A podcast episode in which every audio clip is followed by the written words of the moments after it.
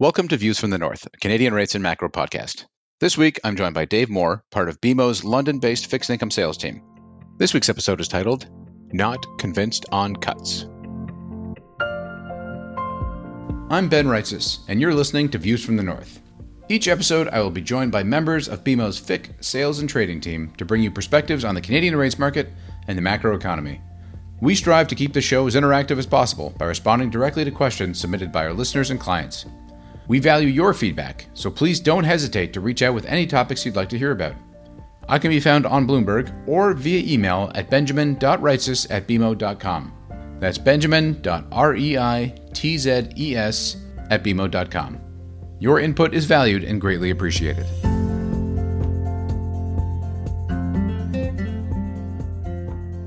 Dave, it's been many, many months since I've had you on the show, much to my chagrin. But uh, I'm happy to have you back now as we head into the uh, the summer here, the the depths of summer. So welcome, and and uh, this will actually be the last show until either late August or early September.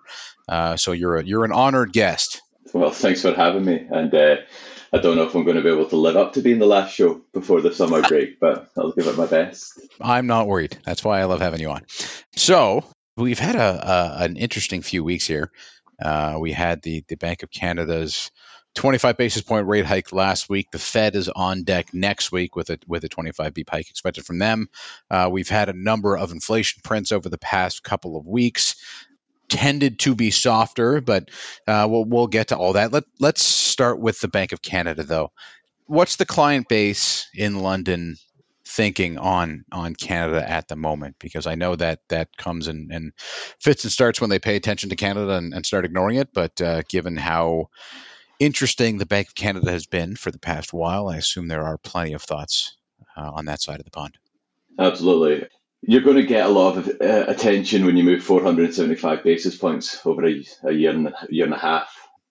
I think the the main questions come around how strong is the economic backdrop to actually withstand the moves that the bank have done? How exposed is housing relative to these new base rates? And then how much of demand do we see coming in from new immigration? Uh, and how much of a tailwind will that actually be?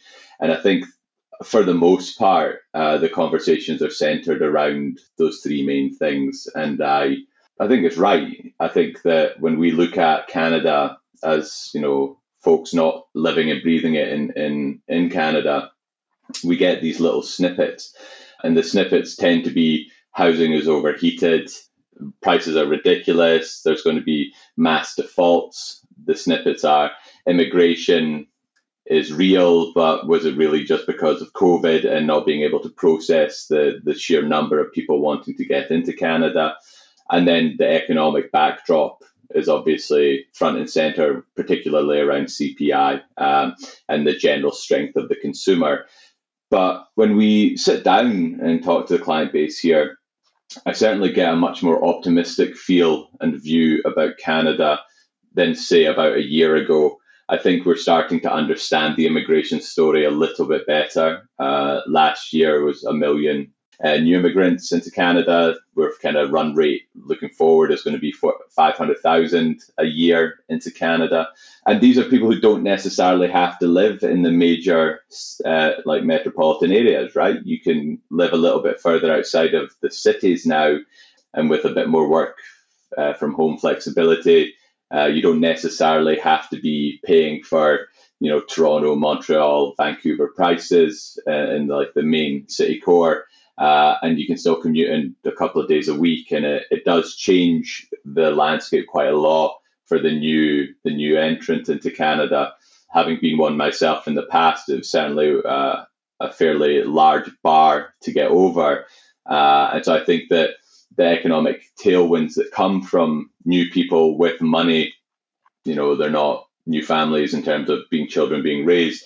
This is a new subset of people that will both be a demand driver of, of goods and services, but I think that there will also be a, a fairly decent lag in terms of how quickly the cities can facilitate and, and get you know up to speed for that new number of people in there. So wouldn't be surprised to see, um, you know, maybe more debt being being put out by the, the provinces and the cities uh, to fund broader infrastructure uh, programs.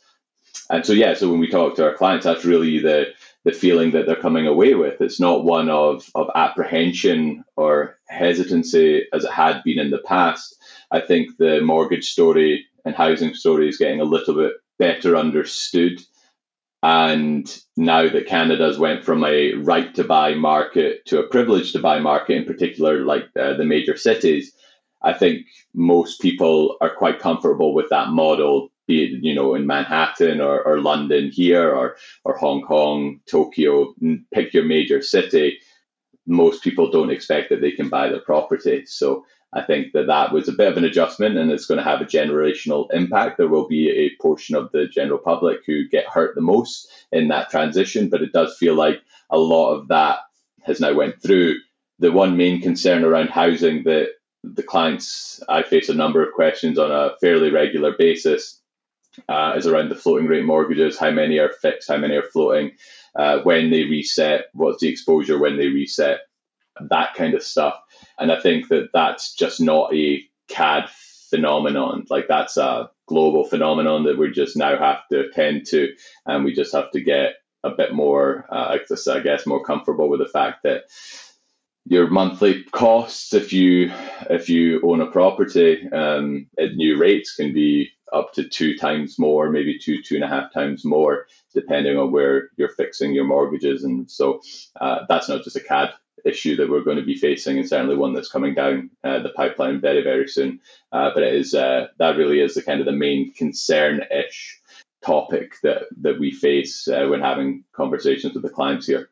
Okay, interesting that you you note that. It's a good point that it's a global phenomenon that homeowners, mortgagors will uh, face higher rates. And if you have a mortgage, it doesn't matter where you are pretty much every jurisdiction in the world except for except for maybe Japan and probably even there as well is going to face higher payments uh, over the next foreseeable future. I'm not even going to put a timeline on that because I do expect rates to stay relatively high and, and a return to the to the past 10 years doesn't doesn't look all that likely and so it's not just a Canadian story even though that is a big focus here. It is going to drag a little bit on most countries. I think the, the U.S. maybe the one exception there, since uh, you got 30 year mortgages and, and, and that uh, locks people in for a long time. It does it does dampen housing activity generally, but uh, you once you're locked into that 30 year mortgage, uh, you're you're stuck with that rate. Uh, unless you can get a better one later, and, and when rates back up, you're just no worse off. But I mean, that's the, the the narrative there is is I mean largely similar. I think there's still a lot of concern here about the lagged effect of, of rate hikes, and be it on on households with a mortgage or or other aspects of the economy, other parts of things, and, and when that will wane. This, I mean, it's the same same stories in the U.S. Uh, everybody wondering when things do eventually roll over. And I mean, the longer we go here, the more it looks like we may get that kind of uh, Goldilocks scenario, soft landing, slowing inflation. I mean, that that's that's been the story over the past week or so. Uh, we've had a softer U.S. inflation print. Now you've had a softer Canadian inflation print, uh, softer UK inflation print, and it looks as though things are at least headed in the right direction for now. Whether that is just a cyclical move down in inflation, only time will tell there. But that that's what central banks want to see. That's the direction things need to go in, uh, and and I think the Bank Canada for one will be at least somewhat heartened by the by the direction of inflation. At least headline coming down nicely was helpful, and and I do expect uh, and, and, if you read my my my piece earlier this week on Tuesday, I, I, I do expect that next month's inflation numbers, so the July inflation reading that we'll get in, in mid August, I think the core metrics there are going to improve a lot. And and unless the core measures themselves are pretty hot on a month over month basis, the core measures, let's if let's say they come in at, at, at 0.2, uh, that would bring the three month annualized rates for the trim and the median down to three percent, and and that is that's a long way down. I mean, we're, we're one of them's at four now, the other one's at three point six, and so coming down to three would, would really be encouraging for the Bank Canada and and set up a pause for them in September pretty nicely, and and that that that's our call right now. I I, I don't think that's going to change again, you, you mentioned they've they've done they've done a lot in the past 18 months. Again, for 475 basis points is a ton, and there there's clearly more more lagged effect there to come. So patience is important here. and that is something I think that they will exercise now after after pausing uh, once before. I think they they pause again, but there will be a key difference this time, and and that's going to be that they at least keep the door open for more moves. They they don't want to see the rate market rally and bring mortgage rates lower and and then re-spark another rally in housing. Uh, you already have home prices starting to move higher, and you mentioned the immigration story. How impactful that is is is really difficult to tell on its own, but it it's it it's pretty clear that there's this underlying bid for housing, and if that's there, then there's probably an underlying uh, strength in demand for for all or many goods and, and services from from the strength in, uh, in, in population growth. Uh, and, and, that's probably not going away. And so the bank can't really ignore that, I don't think. And uh, important, I guess, overall, just to, to, to keep that in mind generally uh, when assessing how the economy is performing and, and uh, whether rates should go higher still or not. I want to talk a minute about the UK inflation print this morning because you're you're over there, so uh, mm. you, you, experience this on a day to day basis. Uh, food prices still up like 17 percent, and inflation still not not in the double digits anymore, but in the high singles. Uh, I mean, how are things looking over there? Is is is the Bank of England still going to be aggressive here? Are they going to start backing off a little bit? I mean, are the softening global inflation prints uh, the precursor for central banks to start backing off as we make our way, I guess, into the fall and, and winter months? Inflation, at least from how I look at it, that for the last little bit hasn't been driven by demand, right? It's been a supply driven story. Um, started obviously in commodities and then it goes into producers where if you believe or you think inflation is going to come you don't wait for it to come before you adjust your prices. You adjust your prices first and then it's almost a self-fulfilling prophecy. So these prints that we're seeing obviously they're they're good for for the consumer. They're good for people if we have inflation coming down. But i don't think for a second that print makes people feel better off. You know, we we're in a in a, a time and space now where inflation is, I think, going to be with us for for far longer than we would like. Partly because it's sticky on the way down, partly because supply side driven inflation is likely going to reappear if we get a colder winter. And then you do, like for Canada, you do have demand driven price inflation too, right? With the with the new immigrants coming in and people just spending more because of the base number of people in the country. UK has a bit of an opposite to that. We don't really have that same level of immigration coming in. We've since the Brexit vote, there's been industry has moved a little, hiring has changed, access to human capital has changed in terms of employment so it's a bit of a different situation here. Uh, but I don't think for a second that any person saw that inflation print and said, "Yeah, I feel I feel you know two percent better off today because of it." Since I've been in in London, so I arrived September fifth, two thousand twenty two. My coffee has went up, I think sixty percent. Like the price of the coffee that I, I buy at the Pret down the road. Um, That's mad. That's a lot. Yeah, yeah. So I, yeah, yeah. So I, I left and I paid ninety nine pence a coffee, and then I was paying one fifty there, and now it's just went up to one seventy uh, just recently. Our energy bills aren't coming down. You're seeing in France that they, you know, just pushed through a ten percent increase, or I think it's ten or twelve percent increase in energy costs. Even the the energy producers here are coming out saying, yeah, just because commodity prices have come down, don't expect your energy costs to come down. So you, you're you're starting to get that tension again of those who make those decisions capturing net income margin, and then those paying them being very very frustrated that they're paying them. So it's not the most joyful situation here. I don't see how that changes anytime soon. And then we, of course, had the there was incentive to buy uh, property during COVID. Uh, there was a break given if you were to buy property. Uh, and the standard here is like a two year fixed. You can't go out to a five year fixed, but you know, it's between a two and a five year fixed or floating, but two year term in terms of mortgages. And those are all resetting, right? All those two year monies are going to reset in, in the very foreseeable future. And what does that impact look like? Well, we ran some numbers on it based on the country average so the English average of mortgage payments, assuming 20% down uh, and purchased two years ago. Uh, and what's the impact on the consumer, like the mortgage holder, uh, refinancing? It's around 2.2x, 2.3x the monthly uh, cost of the mortgage is what it's going to be if they were to refinance at current rates. That then, London is very much a renter's city, will then get passed down to, to the, the renters. Those costs, of course, are much more significant. Uh, and similar to Canada, London is a bit of a bubble, not in terms of house prices, but seems to be less exposed to deterioration in, say, house prices because of interest rates. There's other parts of the country that are, of course, far more exposed, and that goes as, as true for England as it does for, for Ireland, Scotland, and Wales. And so we are in a bit of a weird little bubble here where people will be freaking out if house prices go down 5%, but then you'll just see a bit of a floor there because that supply will get like scooped up pretty quickly and people will be comfortable taking on the mortgage for two years, being like, well, I just managed to save 5% on this house price. I'm now able to potentially enter the market. Okay, does that negate two years worth of interest, increase in interest? Sure, maybe, but now I'm long the market uh, and I'm long housing. So London's a bit different that way. Uh, I do think that there's broader concerns uh, outside of London, uh, particularly inflation, cost of living, housing, that will be far more impactful to the country than you know the wee square mile and, and the general inner circle of the M25.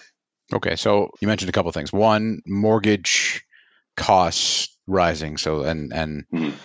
the interest cost there. So that that that doesn't get included in most CPIs. It gets included in Canada, but it's still an, impactful from from a, a, a price perspective, and and that will be reflected in rent over time. And I think that that's the case probably most everywhere. Like as from my perspective, as as as rates are higher and the carry cost of a property goes up, then rents follow suit. I think that that's a, a pretty direct line for me, uh, and, and, in Canada clearly, and, and everywhere else as well. Mm-hmm. Uh, but you also mentioned energy prices, and and something. I mean, I've been worried about this probably since last year when Europe had a really mild winter, luckily.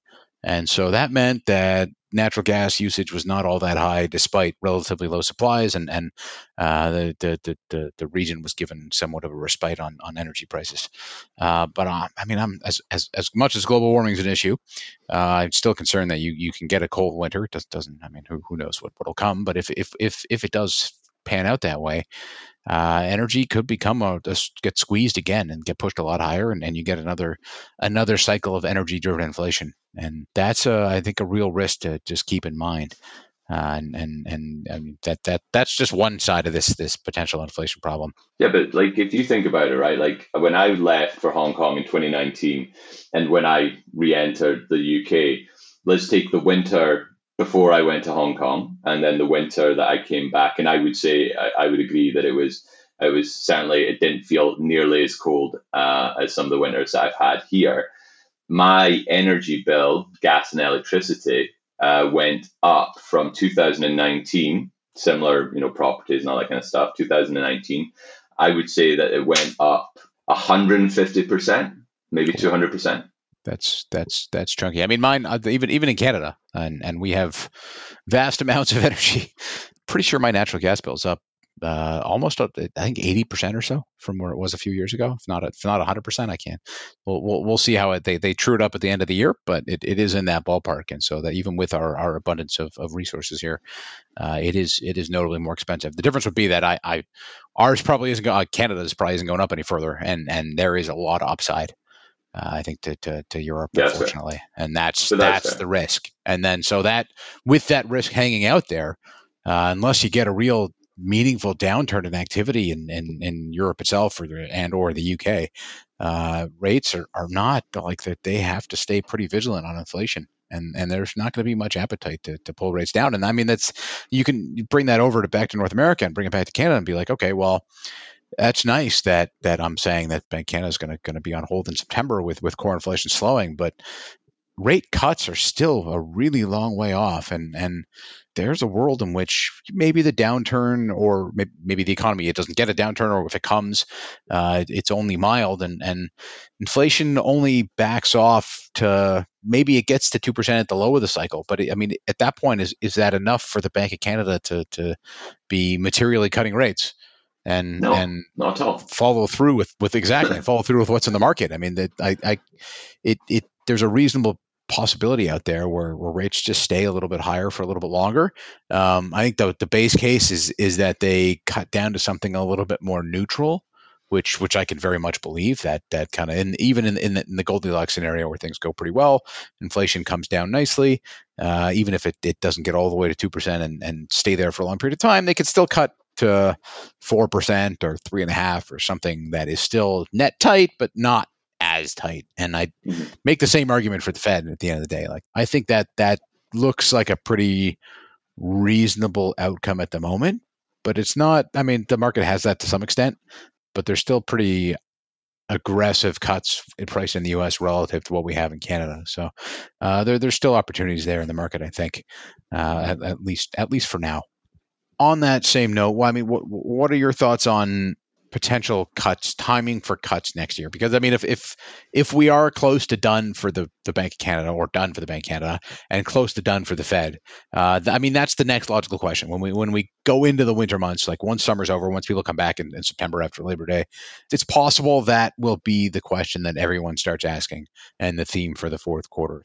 Or do you think I'm totally wrong, which I can for sure believe, and more hikes might actually be coming, and that's what the risk, real risk is, not not not cuts twenty four. Yeah, that, that was going to be my answer. Is that I think you're making a big leap from here to cuts. I don't think that it's that simple. I don't think a, another huge round of hikes are on the table, but I think we're far more likely to see rates up here with as you said earlier when we were chatting, that having that window of, of flexibility to do more if needed.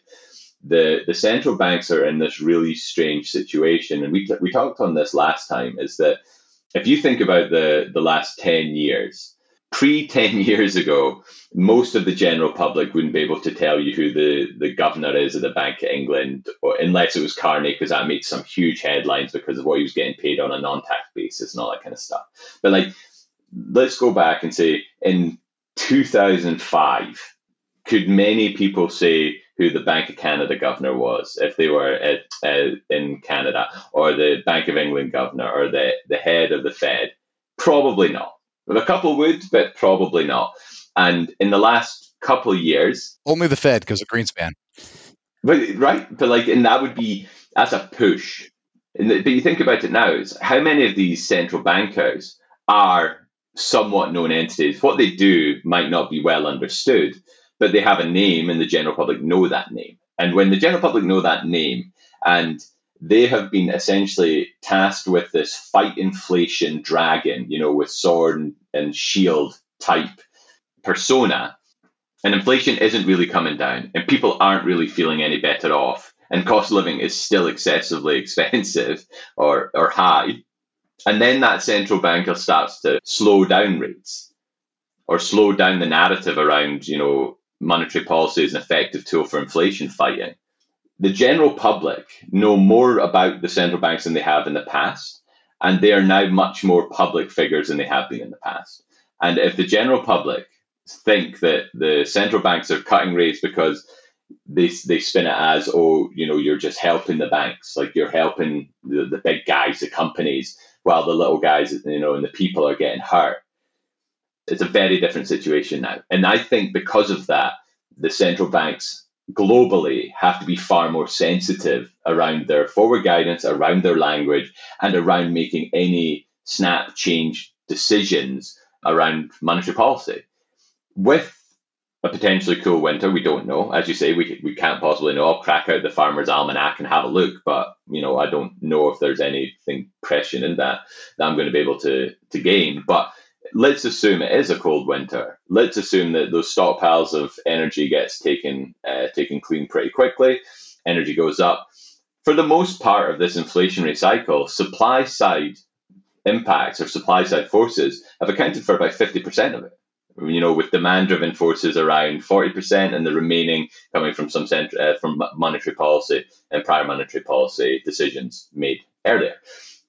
That's a huge amount coming from supply. And if it is remains a supply side story and you don't, you know, necessarily get that easing up, there is no reason, or at least no obvious reason for me, that inflation just suddenly turns around and stops. Like I just I don't see that how that happens. And in that scenario where you're a known public figure with who's been tasked to manage the inflation dragon or, or slay it or kill it or do something with it, you are concerned that you haven't done enough because inflation remains and monetary policy tools we don't have a lot of choice when it comes to that. Which tools do we actually put in place to fight inflation beyond printing money? Now like or stopping the printing presses if we're going like we're trying to fight on the other side there's really not a whole lot they can do and so if there's not a whole lot you can do and it remains a supply side story for 50% of the inflation that it currently is in system I think this gets dragged out longer. I think that the idea of cuts, even in 2024, seem nuts to me. Like, I don't see, unless we have a material hard landing, unless we have a significant recession and material job cuts, I don't see why the central banks would be forced to respond using monetary policy as a traditional tool, i.e., cutting rates. I, I don't see that. I don't see why they would need to do that. Now, of course, things can change. I just think that jumping from simmering down the narrative today to cuts tomorrow is missing a whole lot of risk. And there's an old saying here is like many a slip twixt the cup and the lip. You don't know what's going to happen. But if all of us are starting to project the idea that cuts, recession, hard landings are the more likely path, then the skew is to anything but that. And so the, the response to anything but that will be far more significant and aggressive. Uh, and so I think that for now, I would be still in the camp of, yeah, I think rates are high for a long, long time, and, and 2024 might not be enough. So, so either way, in that case, you could make the argument that that uh, the curve is probably too inverted. Yes. Because you probably you need either. You, I mean, you're not getting cuts, but you need more term premium. Correct. And and so the the that would bearish the the bear steepener, the dreaded bear steepener. That is that is uh, not not not an easy easy call to make, but it's just so uh, expensive. Like being in steepening is just so punitive. And I, okay, let me rephrase that. Being in steepening is extremely punitive if you rely on Fed effective to to raise your liabilities. If you don't rely on Fed effective or funding costs like that to raise your liabilities, does carry and repo really matter to you? Probably not. Probably not, right? So if you're there where you have perpetual liability, um, you're not exposed to your liability being driven by the market or by you know the underlying base rate, then yeah, I think that you should be looking at, at steepening trades just because the carry component, which is so punitive, isn't so punitive for you. And it makes more sense to me to be in those types of steepening, be it bull or bear. Just being in steepening makes a bit more sense to me than not. But we're seeing how crowded these positions get. You, you, we see it all the time. But like, look at Canada right now. How many questions have, have you had? You know, when Canada underperforms the US rather than outperforms. I, I get more questions when Canada's underperforming than when it's outperforming, almost all the time, which tells me people are net long, right? That's fair, right? Like yep. if you're at, if you don't call me when it's going your way, and you call me when it's not, I can I can guess pretty quickly which direction it is. And we've had this conversation. Where does Canada US tens go? Trend like trend channel says probably twenty basis points negative yep. 20. I've, I've been on twenty five. I've been on twenty five for a long time. You and I have said twenty five for ages. Long. And that little blip there, where like uh, you know, I kind of was almost second guessing myself and be like, oh, maybe you know, minus forty five, maybe minus fifty. let's maybe we go back to minus eighty I was like, nah, nah, definitely not. And again, we're, we're seeing it today where Canada, for, you know, shouldn't be un, like underperforming the US. We just had a really strong auction that was taken down really well. Uh, I don't think it makes sense because positioning is right. If this feels kind of painful, it feels like just a bit a bit of people on uh, caught on the wrong side. I think fundamentally the the narrative is strong for Canada, as we discussed earlier, and so I expect to see that continue. Uh, and I wouldn't be shocked at minus twenty, minus twenty five pretty quickly.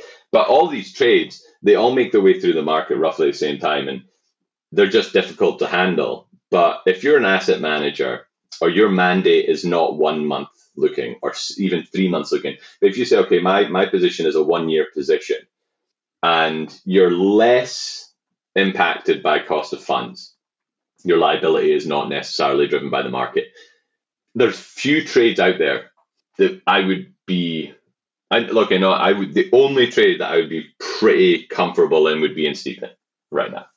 Like that would be the trade I'd be in, or some expression of it if I needed to try and be cute and neutralize some of the the carry if if that was the the drive. But generally speaking, over the next year, I would want to be in steepening.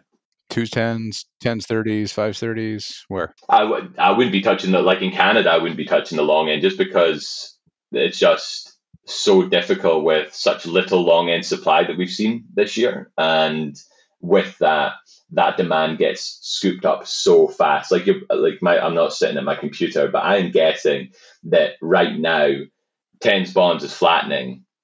Canada's underperforming the US, but maybe even five tens is steepening or two two tens is steepening at the time, right? Like that would make sense in terms of price action because there's that persistent bid or need for long end assets. And so I really I don't think that there's much edge in using the long bond as your as your kind of your long piece on that.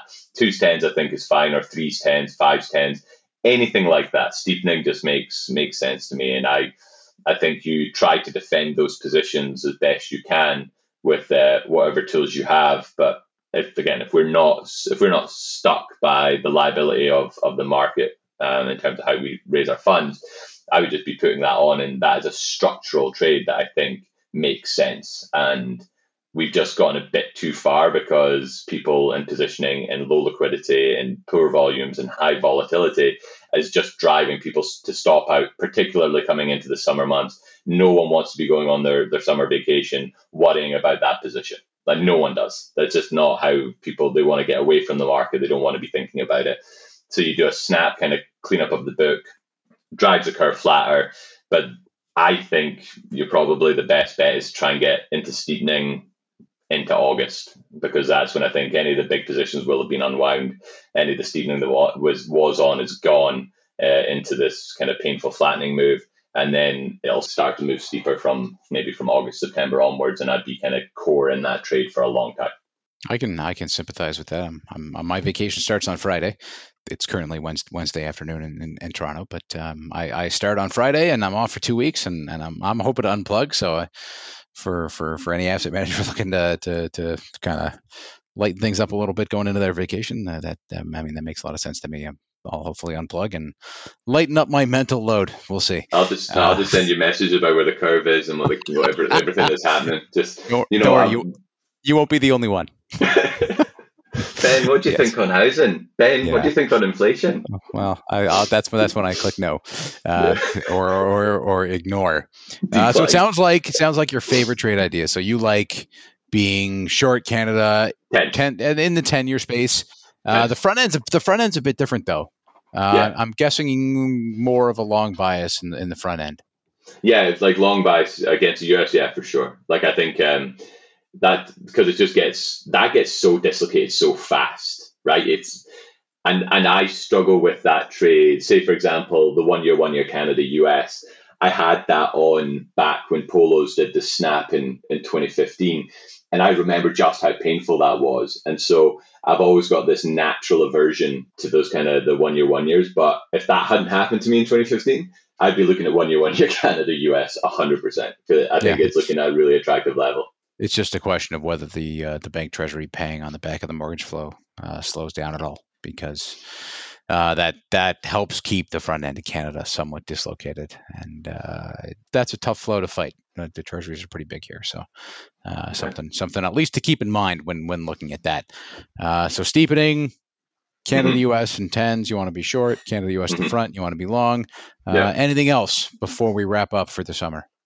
No, I think those are the the big ones for me. And then, of course, it's just uh, we'll just deal with the, the information as it comes. But I'm, I still am firmly bullish the Canadian economy and firmly bullish the the landscape there. And I think that uh, being a being a Canadian, there's just a lot of upside, and I continually am shocked at the resilience of the economy and the resilience of the consumer, and think that it's just yeah, it's it's not it's not a fight that I think you want to you want to really go too committed on because there it continues to to outperform expectations. So expressions that are Canada positive generally are pretty pretty front and center for me, and will continue to be so unless there's dramatic change in the in the data, and obviously then I have to, to have to have a think about it. But uh, for now, I think yeah, it's just it's a strong economy that looks like it's going to continue to get stronger with a really robust talent profile and with a lot of talent coming in and you know diverse talent, which is really what the country needs, and uh, any country needs is diverse talent. And so, if we're being able to draw on that 500 to a million people at a time, then that's just all good things for Canada. Yep, there's going to be some infrastructure issues with it. So I would probably be looking at uh, you know how the the debt burden will be on the, the provinces and the cities, and how we're going to fund schools, hospitals, all that kind of stuff. But, but generally speaking, the broader context, yeah, I think Canada's in a really good place. We should get you on a billboard to advertise for Canada. That's it. Well, it's or, me. or maybe we'll put you on a podcast. That's oh, it. See, that's all I do. I'm just out here, just spreading the good message about it. Spread the pro Canada gospel. All that's right, it. Dave. Um, thank you for uh, for coming on the show here, and uh, for having me. I hope uh, I'll try to have you on again this year. If hopefully timing timing works out. And uh, to all the listeners out there, have a have a great rest of the summer, and uh, we'll be back uh, either either late August or early September, just just ahead of the the next Bank of Canada policy meeting. Have a good summer.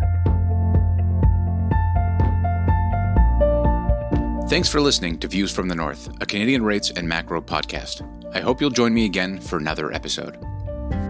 The views expressed here are those of the participants and not those of BMO Capital Markets, its affiliates, or subsidiaries. For full legal disclosure, visit bmocm.com slash macrohorizons slash legal.